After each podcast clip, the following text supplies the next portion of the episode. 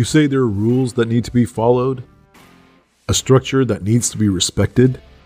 Well, this isn't the podcast for you then. This one, it's for the rebels, the difference makers, the trailblazers. This, this is the world of WDFA, where we do things just a little bit different. We challenge the status quo with ideas that are new, fresh, and unique. You want to hear what we have to say, so turn up the sound. Because, ladies and gentlemen, we don't f around. Hello and welcome to the world of WDFA. My name is Raj, and today we're going to talk about how no minimum custom t shirts are possible. Now, it wasn't too long ago that this wasn't possible. About 10 to 15 years ago, you could not get one custom t shirt. I mean, you could, but it wasn't commercially available to everybody. But here we are in the year 2022, and the concept of no minimum custom t shirts are everywhere, and everyone has the technology or the possibility to tap into that technology to get themselves a custom t shirt made.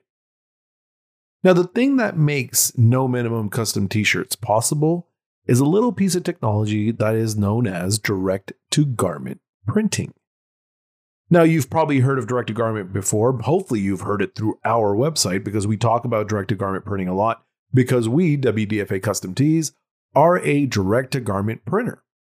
Now, direct to garment, for those of you that don't know, quick crash course, is basically you print directly onto the garment. What we do is we grab the garment, we spray a solution on it, we cure it in high heat, then we run it through a personalized printer or a direct to garment printer, which is like a personal desktop printer that you have at home.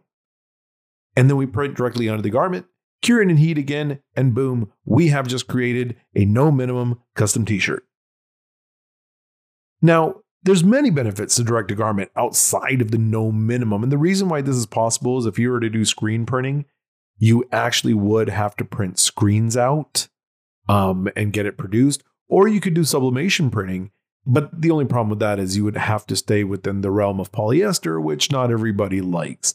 With direct to garment, we can go on to polyester, cotton, you name it, we can print on it. Now, direct to garment also presents the possibilities of colors um, that you wouldn't usually see in screen printing. There's a limitation in screen printing to how many colors you put on a shirt before it becomes inefficient. You don't have that problem with direct to garment printing. And then you also have the benefit of being able to use gradients, which you can't do in screen printing. But in direct to garment, the gradient is used to make your images burst off the garment, which is pretty cool. If you've never seen it, give us a call. We'll actually show you some samples of products that we produced, and you can let us know what you think. Until next time, you have been listening to the world of WDFA, and my name is Raj.